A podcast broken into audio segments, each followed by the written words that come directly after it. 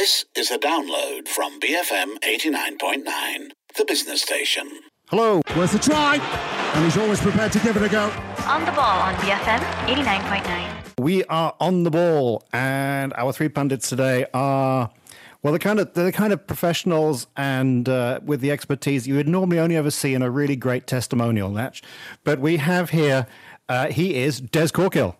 Delighted to be here, Cam. Thank you very much. What a fabulous week of football we've just had. As well, I can't let it pass Johor's performance in the AFC Champions League. And we're going to cover that. Uh, Des is very happy because Liverpool's doing very well.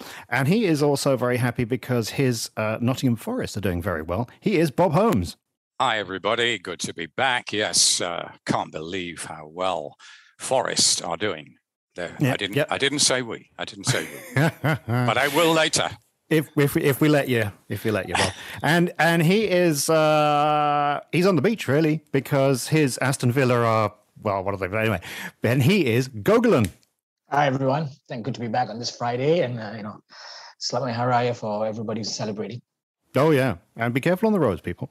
And uh, so we have got a packed show tonight. We've got Champions League semi-final. We've got Europa League or Cup. We've got the uh, Europa Vase, Rumbelows, Conference League uh, uh, as well. And we got some Premier League and some Malaysian football too. And so we'll go straight into the Champions League semi final. The first one was Man City 4, Real Madrid 3, Gogolin. It, I mean, Man City should have been absolutely out of sight. They, they were always in the lead, but that Real Madrid kept coming back. So the final score, as I say, was Man City 4, Real Madrid 3. So therefore, Real Madrid are in the Champions League final, correct? I know I, I wouldn't say that, but let me go back to the game. I mean, these are nights that you that you wake up and you know you watch that you know you you're glad that you stayed up and watched this game because it was a purely attacking football on both sides. Pure European nights are made for this. You know, City are becoming European uh, a European team by the players they have, as you can see from this game. They should have been out of sight, yes, Cam, but this is City and they always shoot themselves foot. And of course, Real Madrid with Benzema there, you know, they, are always going to come back. And the Vinicius goal was, you know, pure, pure class. So so yes, I, they, they should have been out of sight. Yes, they should have uh, uh, settled this uh, tie in the league. But you know, it's going to go back uh, to Real, and I think uh, if you're going to be if you're going to watch one game, stay up for that one. Yeah, but uh, just the one goal there when you go to the Bernabeu, Bob. Have we discovered that the key to success is to have really good players Forget all that kind of strategic worldview. Really good players, they run around a bit and then they're good for 10 minutes. well, it seems a very efficient way of doing it, doesn't it? And they've got 13 uh, Champions League trophies to their name. But um, running around for 10 minutes, I think you're being kind. I don't think it was even as long as that. Now, City murdered them. And really, Pep, you saw his reaction. I mean, he went through all all kinds of emotions, didn't he? City should have won that about 6 2, I reckon. It would have been a fairer um, reflection of the play. Of course, they had the most possession, the most chances, the most everything, and they were missing them. And I'm going to say it again, but I think they are missing a genuine top goal poacher. I mean, it looks like they're going to buy one next season but another season may go by. If they don't go through, well, even if they do go through, they've got to face Liverpool most likely in the final. This will this could well be another missed opportunity for Pep, and he hasn't won this, you know, since uh, since Barcelona murdered Manchester United at Wembley the second time, um, 2011, I think it was. Now, that's a long time for the so called greatest manager in the world to go without winning the top trophy. And he's been managing the top clubs. So, you know, I think uh, he'll be sweating, but I wouldn't put it past him. Uh, and I wouldn't put it past City because they were far superior to Real Madrid in almost every department. And I think that now they've had more experience in Europe. I don't think they'll be fazed by the Bernabeu. And I think they can do the job there, actually. I really do. Mm. Okay. Well, uh, Des, let's compare and contrast. You, you obviously, and we've said it before, uh, support Liverpool, and uh, you're, you're, you'd therefore be watching one of one of the teams that are going to you're going to be playing at um, the final. And uh, what did you think? I mean, uh, the thing that came to my mind was uh, from what Bob was saying about Pep Guardiola. I think it's now it's time. I know they lost, but to say that Carlo Ancelotti is the greatest manager of all time. Firstly, uh, Liverpool aren't through yet, uh, and I think Liverpool will be the first ones to say that. We'll talk about that in a, in a while. Listen, Man City have scored four at home, and they've been undone by a brilliant, a brilliant volley from Benzema from what's not even a half chance, an incredible goal uh, from the halfway line by Vinicius Junior, and then a little bit of a misfortune. So they've scored four goals. So I keep hearing they need a centre forward, and yet they've scored four goals against Real Madrid. Um, what what I, I thought Manchester City did really well here was they didn't change the way they played. They they went for it. They got the early goals. De Bruyne they uh, and Jesus they were they were two 0 up inside ten minutes. We, we uh, one of the criticisms of um, Pep Guardiola has been that he tinkers. He didn't tinker. He trusted his team to keep attacking and keep scoring, which does occasionally make them vulnerable to really good teams on the break. Uh, but but you can't say, hey, you shouldn't tinker and then when he doesn't tinker, say, ah, you should have tinkered, or you should have done this, or should have done that.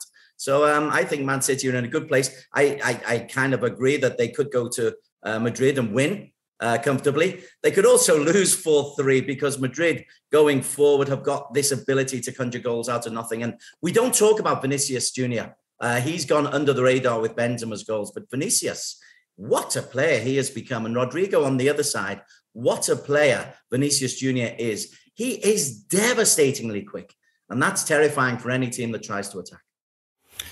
Yeah, so, uh, well, Des was talking down the chances there of Liverpool getting through, but they beat, um, they won their semi final clash against Villarreal 2 0 uh, pretty easily, Gogolin, I felt. Uh, they could and should perhaps have scored more, but didn't make too many other chances. Uh, you, you famously said that Thiago is a terrible footballer.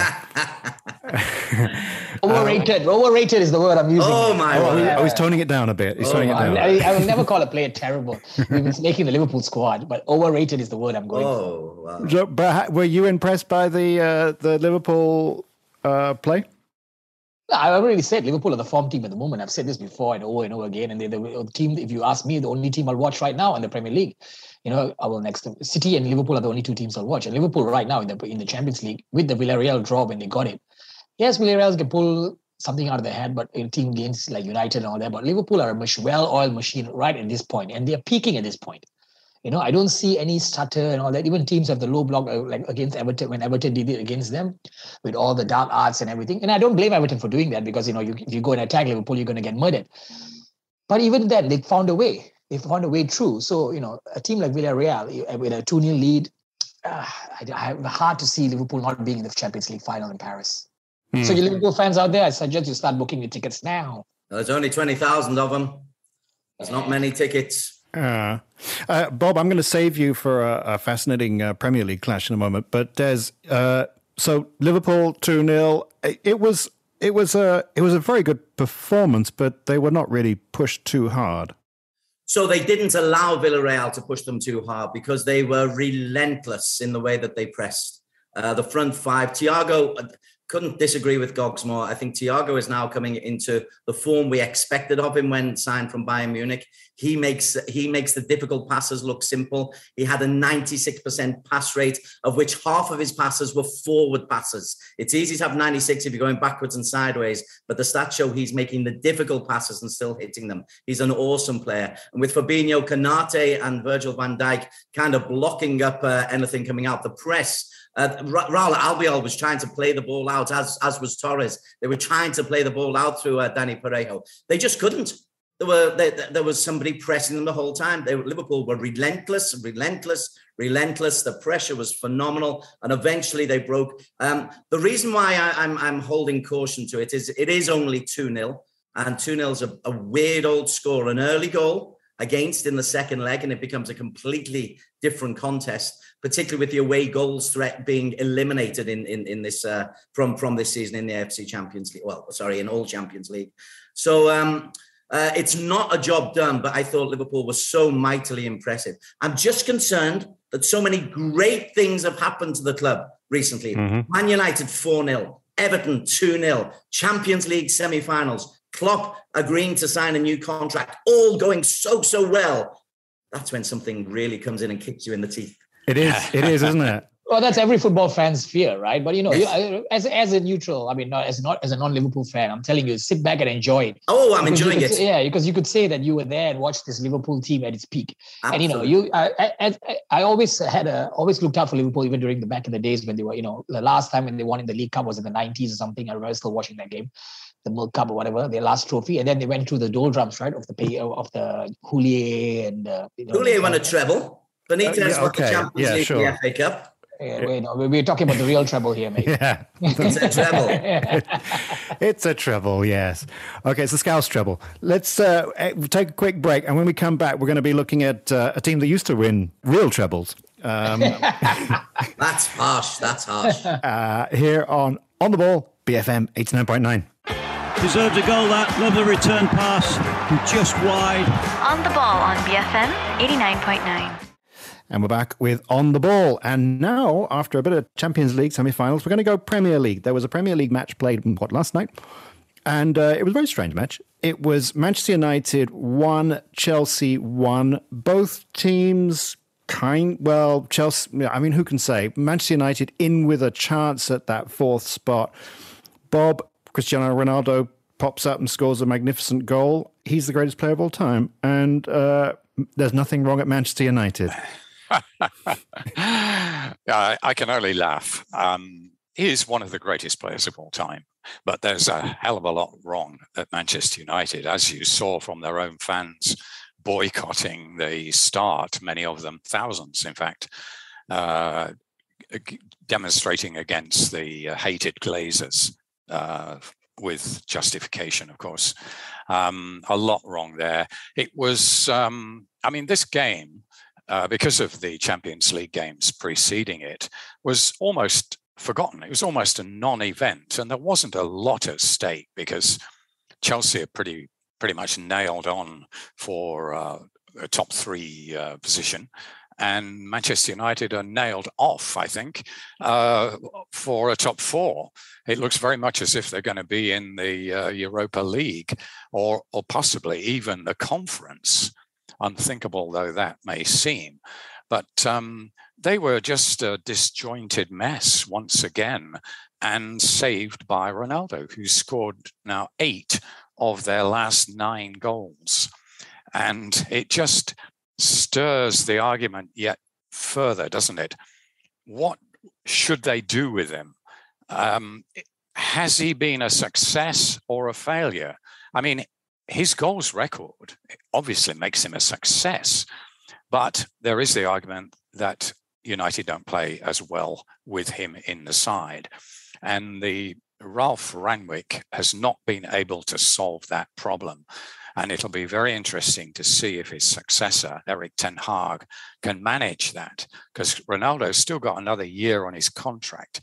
And it's not, uh, the clubs are not queuing up to sign him. I mean, there's only about two in the entire world that can afford him, PSG being one of them.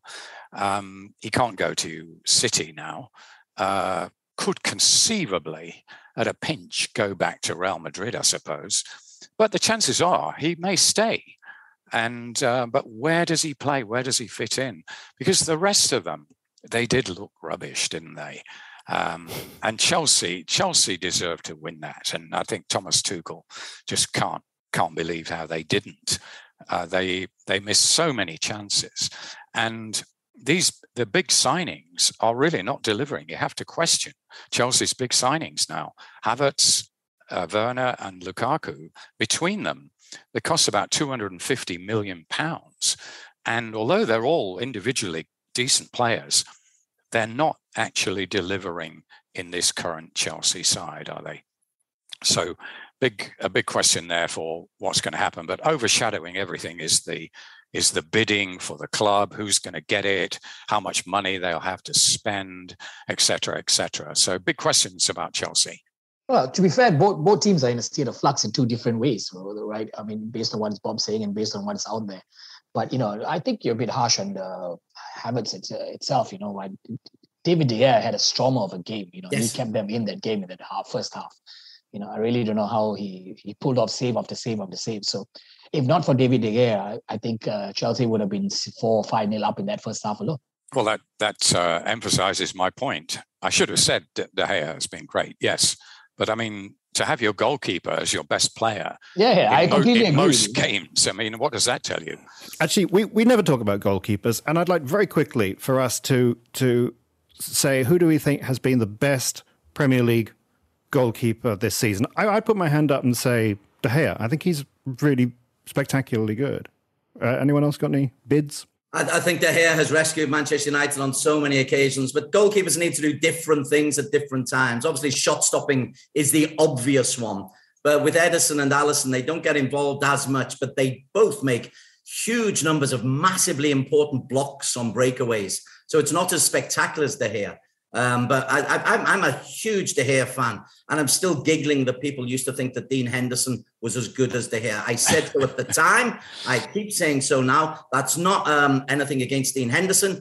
It's just that De Gea is and has been for the best part of a decade outstanding uh, in in exactly what he does and he, he saved Man United. There were there were 15 shots by Chelsea yesterday, 65% possession. So the pressure was all De Gea, and he responded brilliantly. Had no chance with Alonso's goal, which was a great volley. Chelsea were very good. Man, United are just going through a malaise at the moment. I'm sure they'll get out of it because of the players in their lineup, but it, it'll be a struggle between now and the end of the season for them. Yeah. Okay, let's move on to the Europa League semi-finals, and we had uh, West Ham against Frankfurt Eintracht Frankfurt, and they uh, were unable to beat them, and they came out. Uh, it was West Ham one, Eintracht Frankfurt two, and you know that the match kind of went well when the UK press starts saying about you know brave West Ham and uh, cruelly denied by the woodwork was Jarrod Bowen with, with a really fantastic effort. Bob, uh, I was very disappointed by West Ham. Uh, yeah, they they didn't quite hit their straps, did they? I think um, the build up, perhaps the emphasis on um, winning this trophy, they suddenly switched off the league uh, when they realized that uh, uh, perhaps an easier route to the Champions League next season is to win this um, to win this cup rather than to make top four. Um, I think probably right choice. Uh, they can still do it. They're not out of it by any means. But um, they didn't quite deliver. And I think it comes back, a bit of bad luck, yes. Bowen hit the woodwork twice. Um, and uh, Antonio did manage to score, but it was his first goal in 20 games. And I think this is West Ham's problem the lack of a real goal scorer.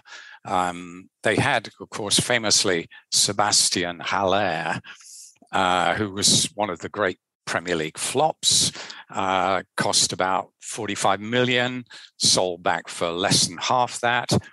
And now the rumor is because he's done so fantastically well under Erik Ten Hag at Ajax, this is football for you, that Manchester United are prepared to buy him for 40 or 50 million. So when, when you look at the stats, you can see why. He scored 11 goals in eight games in the Champions League. He was the first, the fastest ever to score 10 goals in Champions League history. And he scored almost a goal a game in the Dutch league. So it will be fascinating to see if he does come back to the Premier League.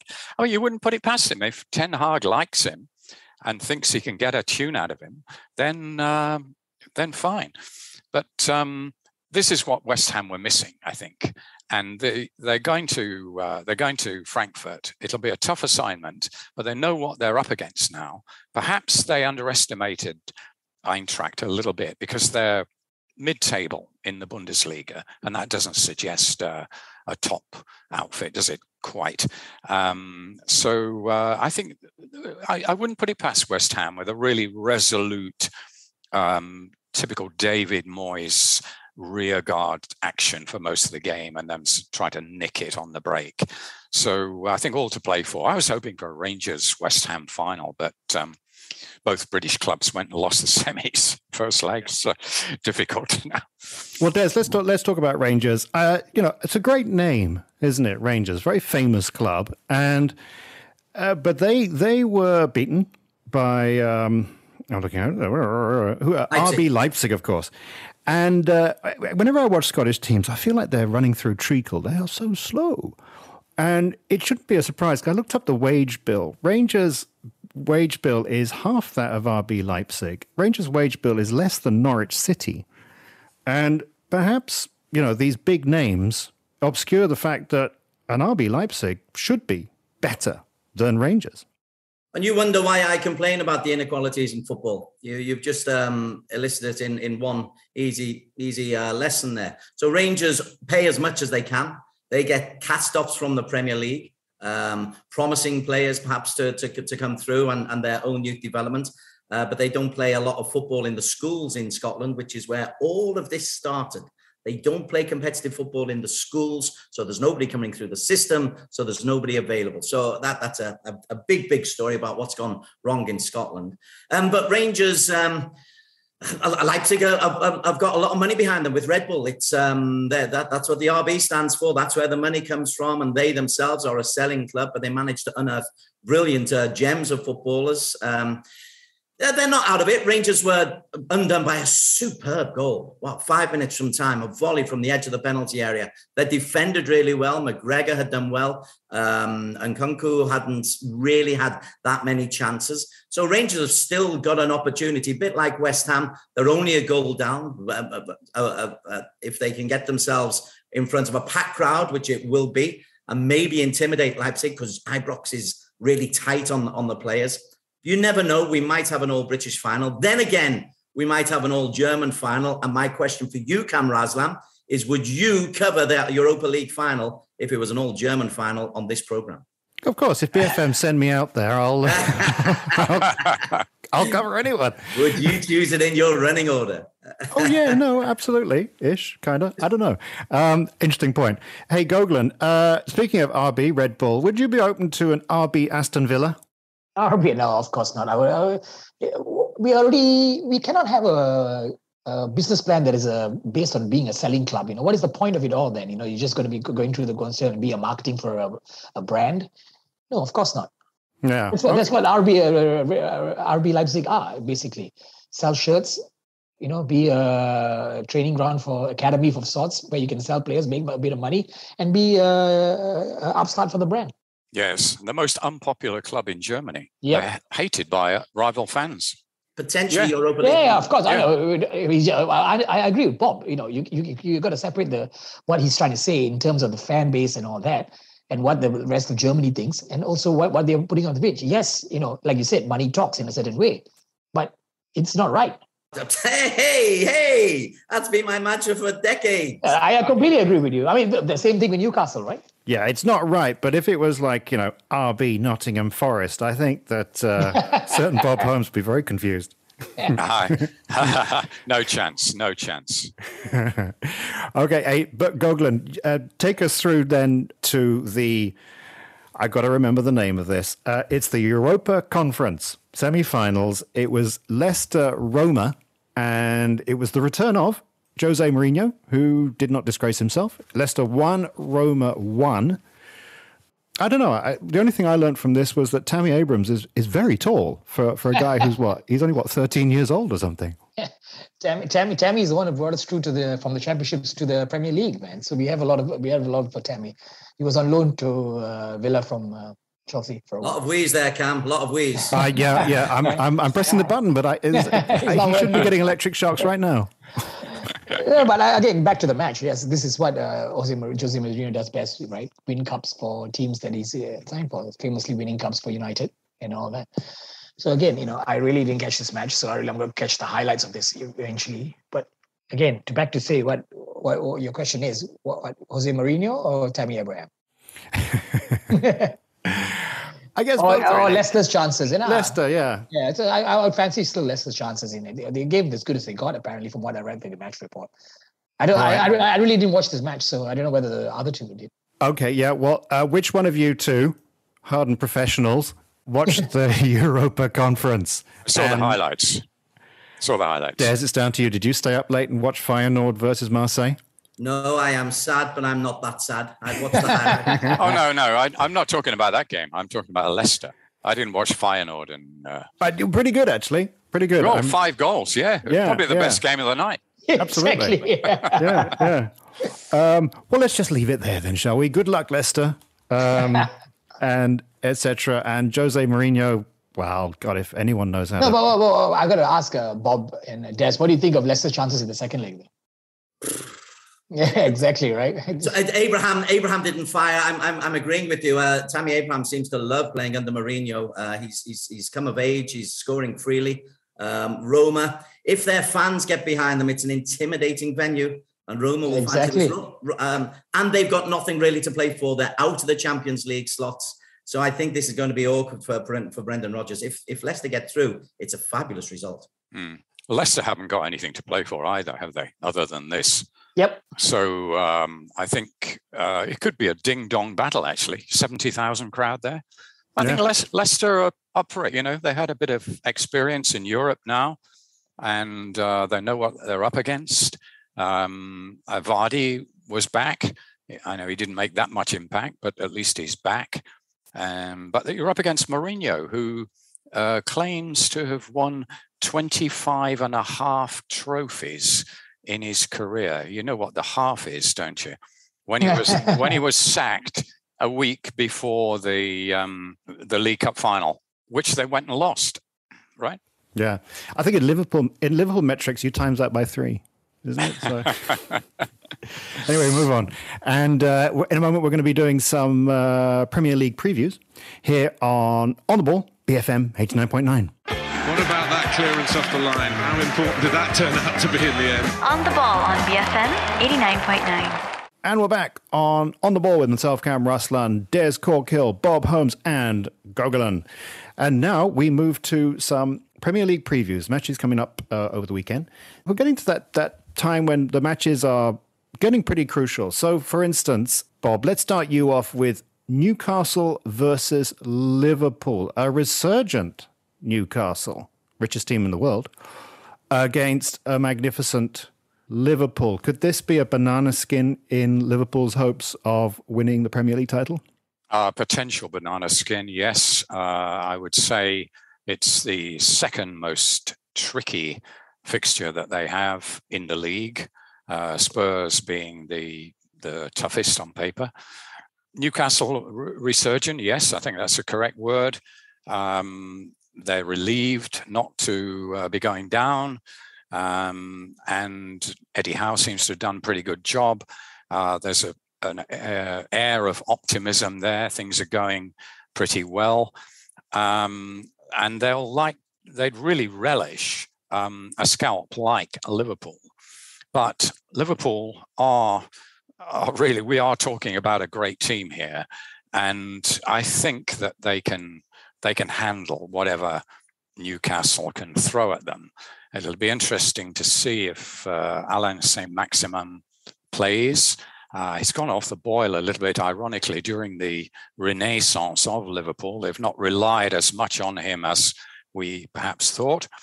Um, but uh, no, Liverpool, I think, are just too good. And uh, I, I have to say that they've added another trophy this week by getting Jurgen Klopp to sign for another two years. That is as good as a trophy. And I think you can say now Liverpool have got two trophies and are going for the quintuple, not the quad, because that is fantastic news for the for the club. It means so much. There's continuity. It means future signings. People want to go and play for Klopp and all that, and he's going to be there for another four years. It's uh, that's the best news that Liverpool have had uh, in a long time. So uh, that I mean, just that alone may may buoy them for this game. Uh, I, I know Klopp doesn't like Saturday lunchtime kickoffs, uh, especially after a midweek game, but um, I think they've got too much. I mean, whenever you analyse it, when you look at Liverpool and City, you always come down on this on their their side, thinking they're just too good. um, whether it's Real Madrid or Newcastle. You know, um, these are the two best teams in the world, in my opinion, right now. And I, I would not forecast against either of them unless they play each other. Well, well so Goglan, if uh, Klopp is going to be staying at Liverpool for another four years, that means Steven Gerrard will be at Aston Villa for another four years, uh, biding his time, twiddling his thumbs. Let's take you on to the next one: Leeds versus Man City.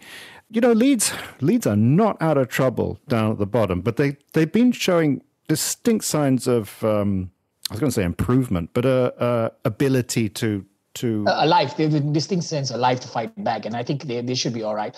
So again, back to what Bob was saying, you know, for the research in Newcastle, Leeds at home is a different ball game also, you know, for the City players. I think Pep also mentioned this in one of his pre-game talks after the Real, uh, Real Madrid game, that he has to concentrate on Leeds because Leeds will come fighting. You know, Elland Road is not a place you want to be with those fans baying uh, for, uh, for them, you know, and Leeds are again, like you said, fighting for survival. So every point comes. So they'll, they'll they will be fighting, and the Leeds side with the back with the team with that stadium behind them, it's a it's going to be a, a bit of a ask for the Man City players, if you ask me. So it's not going to be that cut out, and it's it might be a, a potential banana skin of sorts. And also, you have to understand that this game happens after the Liverpool game, so yeah.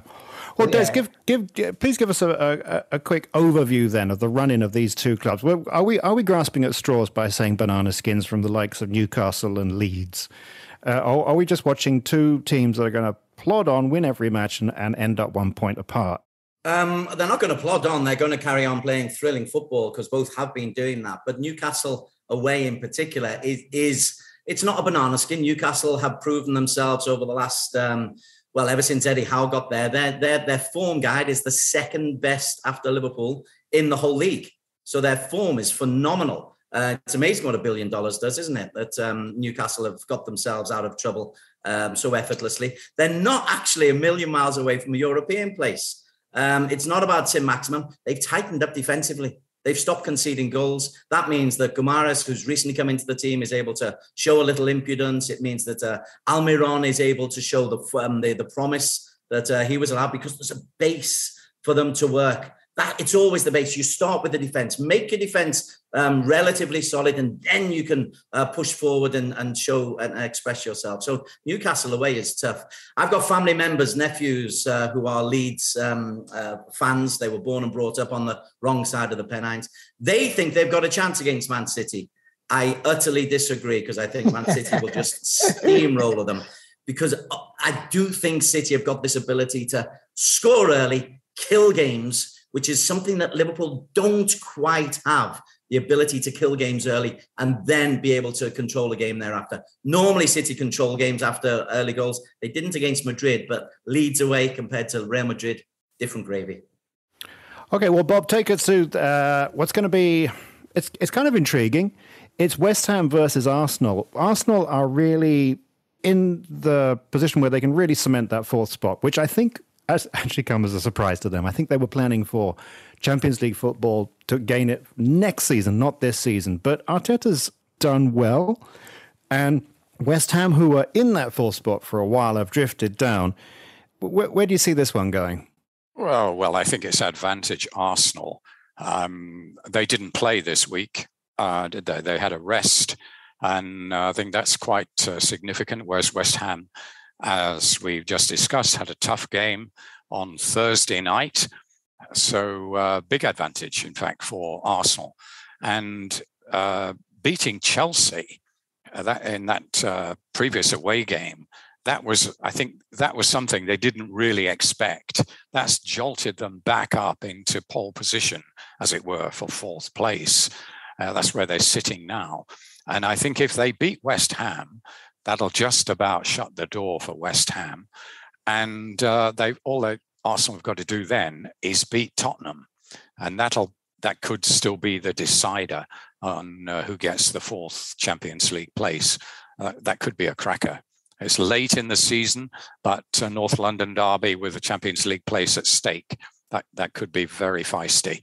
So this one, I think Arsenal will win this. I think West Ham will be knackered and I think they've just about given up on um, on get on this route to the um, Champions League. I think they'll probably um, save themselves for Eintracht next week. Mm. well, Gogol, you, uh, I, I, can't remember. I think you trusted the process, didn't you, with Arteta? And yet, when I watch them, I feel like there's something really distinctly mi- missing. And I, I, wouldn't say it's necessarily a striker, but I feel like it's a personality. There, there's no strong personality there. I, I, well, there's, there's, no Patrick Vieira type yeah. anymore. I mean, that that was that was a I think that was a, a, squad that was built, you know, just like the Ferguson era, the Wenger era, and all that. So this there will be a there will be a personality that comes through. But right now, he needs to get his all these players, his own team, his own squad, his own players. He's got rid of a lot of uh, deadwood in that in that team, so he is stamping his mark. And I hope they trust Arteta with a plan and give him a long-term contract because managers like Arteta, young managers, all need a long-term contract to come up with a plan. They have, if they have a philosophy, they need to have time to uh, instill that philosophy on the team, which means they get their own players, players that they have bought, players that they know fit into their philosophy and their plan. So let's give him some time and see how it works. Every young manager needs this, and I don't believe in sacking managers after a while, and you know because of the results and all that. Yes, we are it's a money game right now and we cannot afford the time. But again you know in reality like and arsenal are safe and all that and they i think have a bit of money in the process. They should trust him with it. They should mm. trust him with a plan and the and his philosophy. He got rid of the personalities didn't he? Yeah he did exactly. Ozil aubameyang well, I wouldn't, I wouldn't, call it. I don't. I don't think that was the personalities he was yeah. referring to. No, not kind of people I'm thinking of. no, bad apples, I should say. Bad yeah. apples. Yeah. Well, uh, Des, I'm gonna. I want to take you to what I think's uh, the the. I mean, they always are the real enigma of English football. Tottenham, Tottenham v Leicester, but Tottenham are being so enigmatic oh, this season. Spursy. Spursy. Well, yes, yeah, Spursy, but I mean, like they can win four 0 and then they lose, and then it's Tottenham v Leicester. What the hell's going to happen? So even Conte can't take the Spursy out of Spurs. Um, they've got themselves in a position they, they'd won three on the bounce and then they've not won the last two, whereas Arsenal lost three on the bounce and then have won their last two. So those two are vying. It's it's like uh, juggling and which, which sides are going to come down. I do think Tottenham on form have such a thrilling front line that um, they, they, they, they should have the firepower to get the better of the Gunners, but they've got to win games like this against Leicester. So they lost against Brighton recently, which was a gimme home point, but they, they lost it. And they didn't only lose it um, in, in normal fashion, they lost it in Spursy fashion in the 90th minute at home. So he's, he's somehow he's got to get Kane and Son firing. Uh, Leicester won't come out and attack. They won't sit deep, but they won't make it easy for Son. They've got to win this game because I think you're dead right. It comes down to that game, uh, game number 37 in the season, Arsenal versus Tottenham, which will arguably decide the, the final Champions League slots because uh, Chelsea seem too far away now. United and West Ham aren't close enough. But Tottenham, they've just got to beat Leicester. Simple as that if they uh, have Champions League potential. And they will. Uh, Conte's brilliant. He'll, he'll inspire them. Um, I say they will, but they could lose, but they will. Spurs. I mean, he's never he's never dealt with Spurs before. Yeah. And he uh, hates well, he hates losing, doesn't he? It, it's it, uh, very quickly then. Uh, let's let's see. At this point, who do we think is going to get that fourth spot? Uh, Des has said Spurs. You you categorically say Spurs, uh-huh. yes? Yeah. Uh, Gogolin, who do you who do you go for? Arsenal. Yeah. Mm. Okay, they're less Spursy than Spurs. They that little edge. And Bob, Spurs. I think Conte will will just swing it. Okay, all right. We will revisit these uh, uh, when West Ham suddenly, I don't know, or Newcastle suddenly.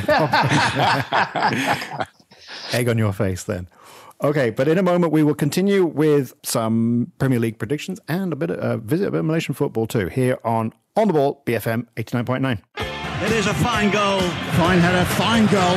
On the ball on BFM 89.9. And we're back on On the Ball, and we continue having a look at Premier League matches. We won't necessarily go through all of them because there's not that much to win or lose. But Gogol, I want to bring you straight in with Aston Villa versus Norwich. I said earlier that Norwich actually have a bigger wage bill than Rangers. Aston Villa on the beach. Well, not quite yet, though. You know, we've been we, we because of the results of Burnley. He's saying we because of Villa have been because of the results of Burnley, Villa have been dragged back into it. They have, I think they should be safe because you know they still got Everton and Leeds below them, and I think uh, we've got games on hand on, on them. But you know, to be back in this, you know, it's it's it's disappointing to see the season we've had, uh, especially after sacking Dino and you know eh, getting Gerrard in. There needs to be an upside for if you're going to sack a, a manager that brought us up from the championship and all that. He, he got sacked after five games in a row or something like that. Well, fine enough. Again, I understand where the uh, owners were going with this. The fans were paying for it, and which is I don't understand why. A certain section of the fans, and they were happy with the Gerrard. Uh, Uh, it's a forward-thinking. Uh, it was a forward-thinking uh, appointment at that point. Again, I was not. I, I wasn't a big fan of that appointment, and I still am. Uh, out on it. But I will trust he's the he's a, he's the manager for Villa now, and I think they should trust him with it. And trust if he has a plan and a philosophy, trust him with it. You know, he he he has a great set of players there. So that is my point. It's, it's not like Villa is lacking players. They have a great set of players. They just need to do a couple of tweaks here and there and start getting their team to gel and score goals. And I think we and Villa will be all right. Yeah. So next season, Villa in Champions League contention. I think that's what Goglin's saying. Uh, uh, Des, you know, whoever wins this uh, this year it, it pales into comparison to what could be the biggest story, I think, that people will remember of this season, which is Everton. Everton, um, if Everton go down, if they get relegated, they're playing Chelsea, and it's a must win. I don't see how they could win it. But, I mean, the, every match is now crucially important for Everton. Well, they're in the relegation zones. They, they do have a game in hand on Burnley, but they're two points adrift the manner of their performance against Liverpool last week, uh, just they were bereft of any intent of winning that game of football.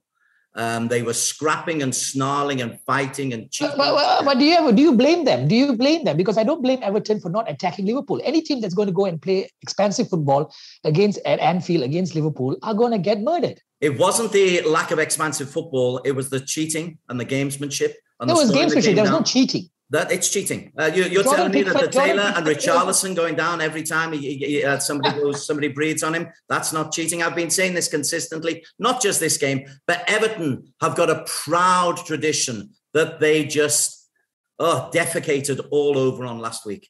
Let's not let's let's tune down the hyperbole. Seventeen percent possession in a derby game where they did not have a genuine uh, in, intention to go and win. That's the reason they, they, have not zone. tried to win games. That's been the problem. Everyone said, "Oh, they tried against Liverpool," but I, I, okay, okay, okay. I got a hand on heart. I got to ask you a question. If there had been Salah on the other hand that had uh, gone down in the penalty box, would have been a penalty? It, I argue it, it, it, was potentially a penalty. It was potentially a penalty. It was a, but it, was, was the whole. No, no, you're, you're you're you're taking one isolated point out of the whole performance. It was zero zero at that point. And yeah, no, you're taking one isolated point out of what I'm saying about the whole performance, where they. I, I, agree with the whole performance. I, am not. I don't. I do. Not And that's my argument here. They did not try to play any kind of football. But the fact that, that they did, Honor, what's I forgot his name. Uh, Gordon. Anthony, Gordon. Anthony Gordon. Gordon. Yeah. Yeah. Anthony Gordon. Yeah, but I mean, he got his he got his comeuppance. I mean, there was a certain karma in that, wasn't there? The referee didn't give it because he knows that Gordon is a cheat. And 10 or 20 minutes earlier, he had blatantly dived and booked him. Oh. So, I mean, you, you've got to say, you've got to say that they're cheats. I mean, Richarlison spent more time on the ground than he did in an upright position. Well, you know, there, there's, I, you know, in the in the rule books, there's no kind of like cheating and and points and whatnot. But okay, one thing we can all agree on, I think we all saw Charlie Adams.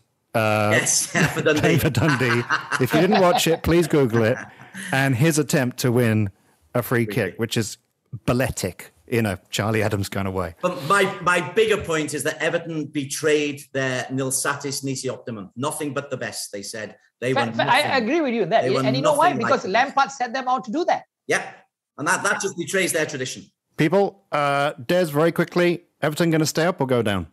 I hope they stay up. I really do, but I can't see how. Oh my goodness, uh, Bob, pretty quickly because uh, I'm going to want you to talk some uh, Nottingham Forest a little bit later. I think they'll go down. That means Watford, Burnley. You think Burnley are going to beat Watford? Yeah, Burnley are resurgent under the previously unknown under 23 coach Mike Jackson.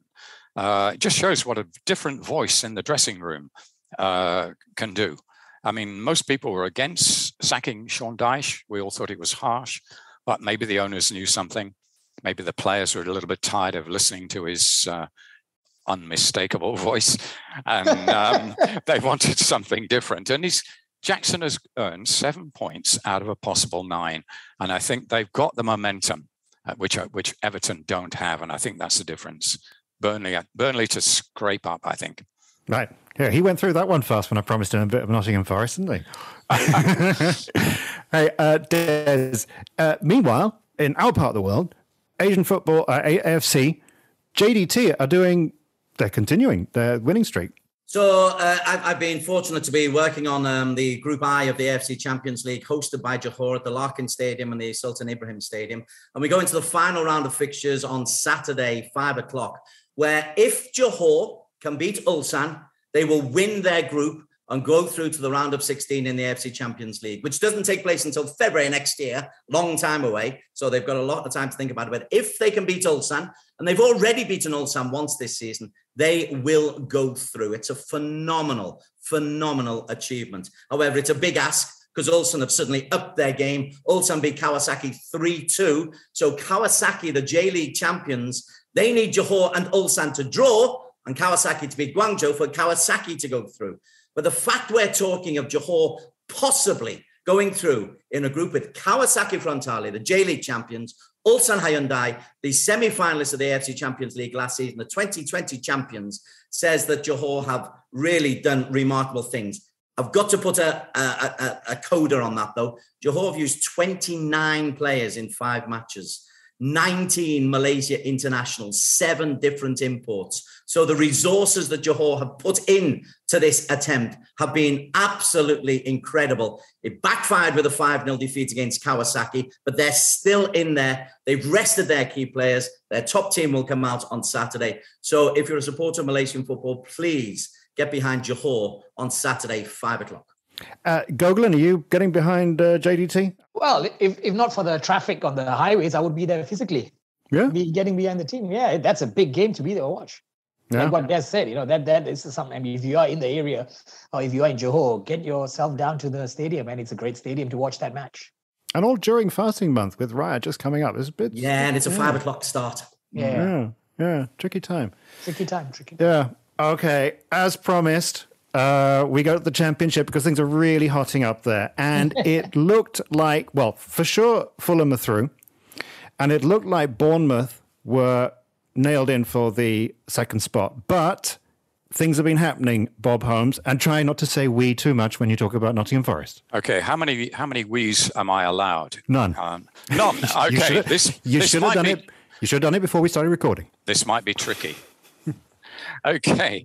Well, the um, the win at Fulham, Forest's win at Fulham in midweek, um, changed everything because uh, Fulham expected to be crowned champions, and uh, Forest did uh, confirm their position in the playoffs. But they also, by winning, by getting the three points, and with Bournemouth dropping two points on the same night, um, gave themselves a chance of automatic promotion. And the reason for that, although Forest are behind Bournemouth, they've got to play each other. And Forest have a slightly better goals difference. So the thing is, if Forest beat Bournemouth and win their two other games, Forest will go up uh, automatically and Bournemouth will be in the playoff positions. I still think it's a tall order. I think Bournemouth have got to be favourites. It's at Bournemouth. I mean, they've They've been up there for the entire season. It would be amazing if they were to fall off a cliff now. Um, but uh, Forest are on a roll, and you, you wouldn't put anything past them. They've they've had severe injuries, but they they just seem to shrug them off, and the next man comes up and does the business. So uh, it's it's been uh, absolutely remarkable. They have the the best record um, outside of Fulham in the league after uh, Steve Cooper was appointed. They only got one point from their first 21.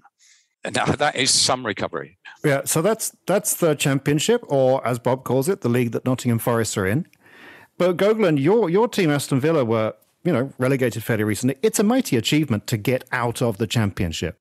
It is. It is. The championship is. is I, I, really don't understand why uh, our cable guys did not show the championship because it is one of the most interesting uh, leagues in the world, and the quality of football that is played there is also very, very, very, very high quality. And it's famously tough to get out of the championships. You play loads of games, so to get out of the championship is actually a very, very, very uh, great achievement. And but I, this is why I, it surprises me that after you get out of the championship, you get uh, teams like Fulham and Norwich just slip back right in. After you know, I don't know how why they don't actually adapt much to the Premier League in oh, a way. Not not all do. Uh, yeah, not, what about not Brent, all do. Brentford? I mean, they were everybody's favourite to to bounce this, straight straight back down, weren't they? Look at them; they're halfway up the league. Fair enough, fair enough, fair play. But you know, Fulham and Norwich have done. I've, I've gone in and out quite a couple of times. So you know, you you think they know by now. Okay, we got we got 30 seconds. So Des, 30 seconds. How do you survive as a promoted club? What do you have to do? Um, make sure you strengthen your defence a little bit. Um, uh, Fulham tried to do that last time they came up, changed the whole back five, and it upset their ability to go forward. But you make sure you have a, a strong spine, a strong central midfielder, two excellent central defenders, and a top class goalkeeper. That gives you a chance because then your creative play can work in. But you make sure you don't concede a lot of goals. So there you have it. Des's recipe is just be a very good football club. Uh, a well-run football club. a well-run football club with good players in every position. okay, well that brings us to the end of this week's uh, show, and uh, whew, it was a it was a packed show. It's been a packed time, and we're coming as we move along to nearer the end of the show. There, the, the the season. Sorry, there will not be a show on Monday. It's a public holiday, but we'll be back with probably with these guys on Friday. So in the meantime, it's thank you, Bob Holmes. Thanks, everybody. And I don't think I said we. Yeah, well done. Real pro. Uh, and uh, Des Corkill? Yeah, don't know where to look this weekend. Uh, professionally, I'm with Johor. Emotionally, I'm with uh, Liverpool. Uh, but there's just so much football. It's fantastic. And Gogolin. Yes, everyone. Uh, enjoy the holidays and uh, watch a lot of football and support JDT. Mm-hmm. And also, may I just stress, please drive carefully uh, it's it's that time of year. So you, you uh, can't you can't you you can't move, so you you, you won't be driving fast anyway. you stuck in gridlock. Yeah, yeah. So uh, thank you very much, and please join us for next Friday. It's uh, on the ball, BFM eighty nine point nine. He cannot win the title without an outstanding goalkeeper, and he's been absolutely brilliant. On the ball on BFM eighty nine point nine. Thank you for listening to this podcast. To find more great interviews, go to bfm.my or find us on iTunes. BFM 89.9, the business station.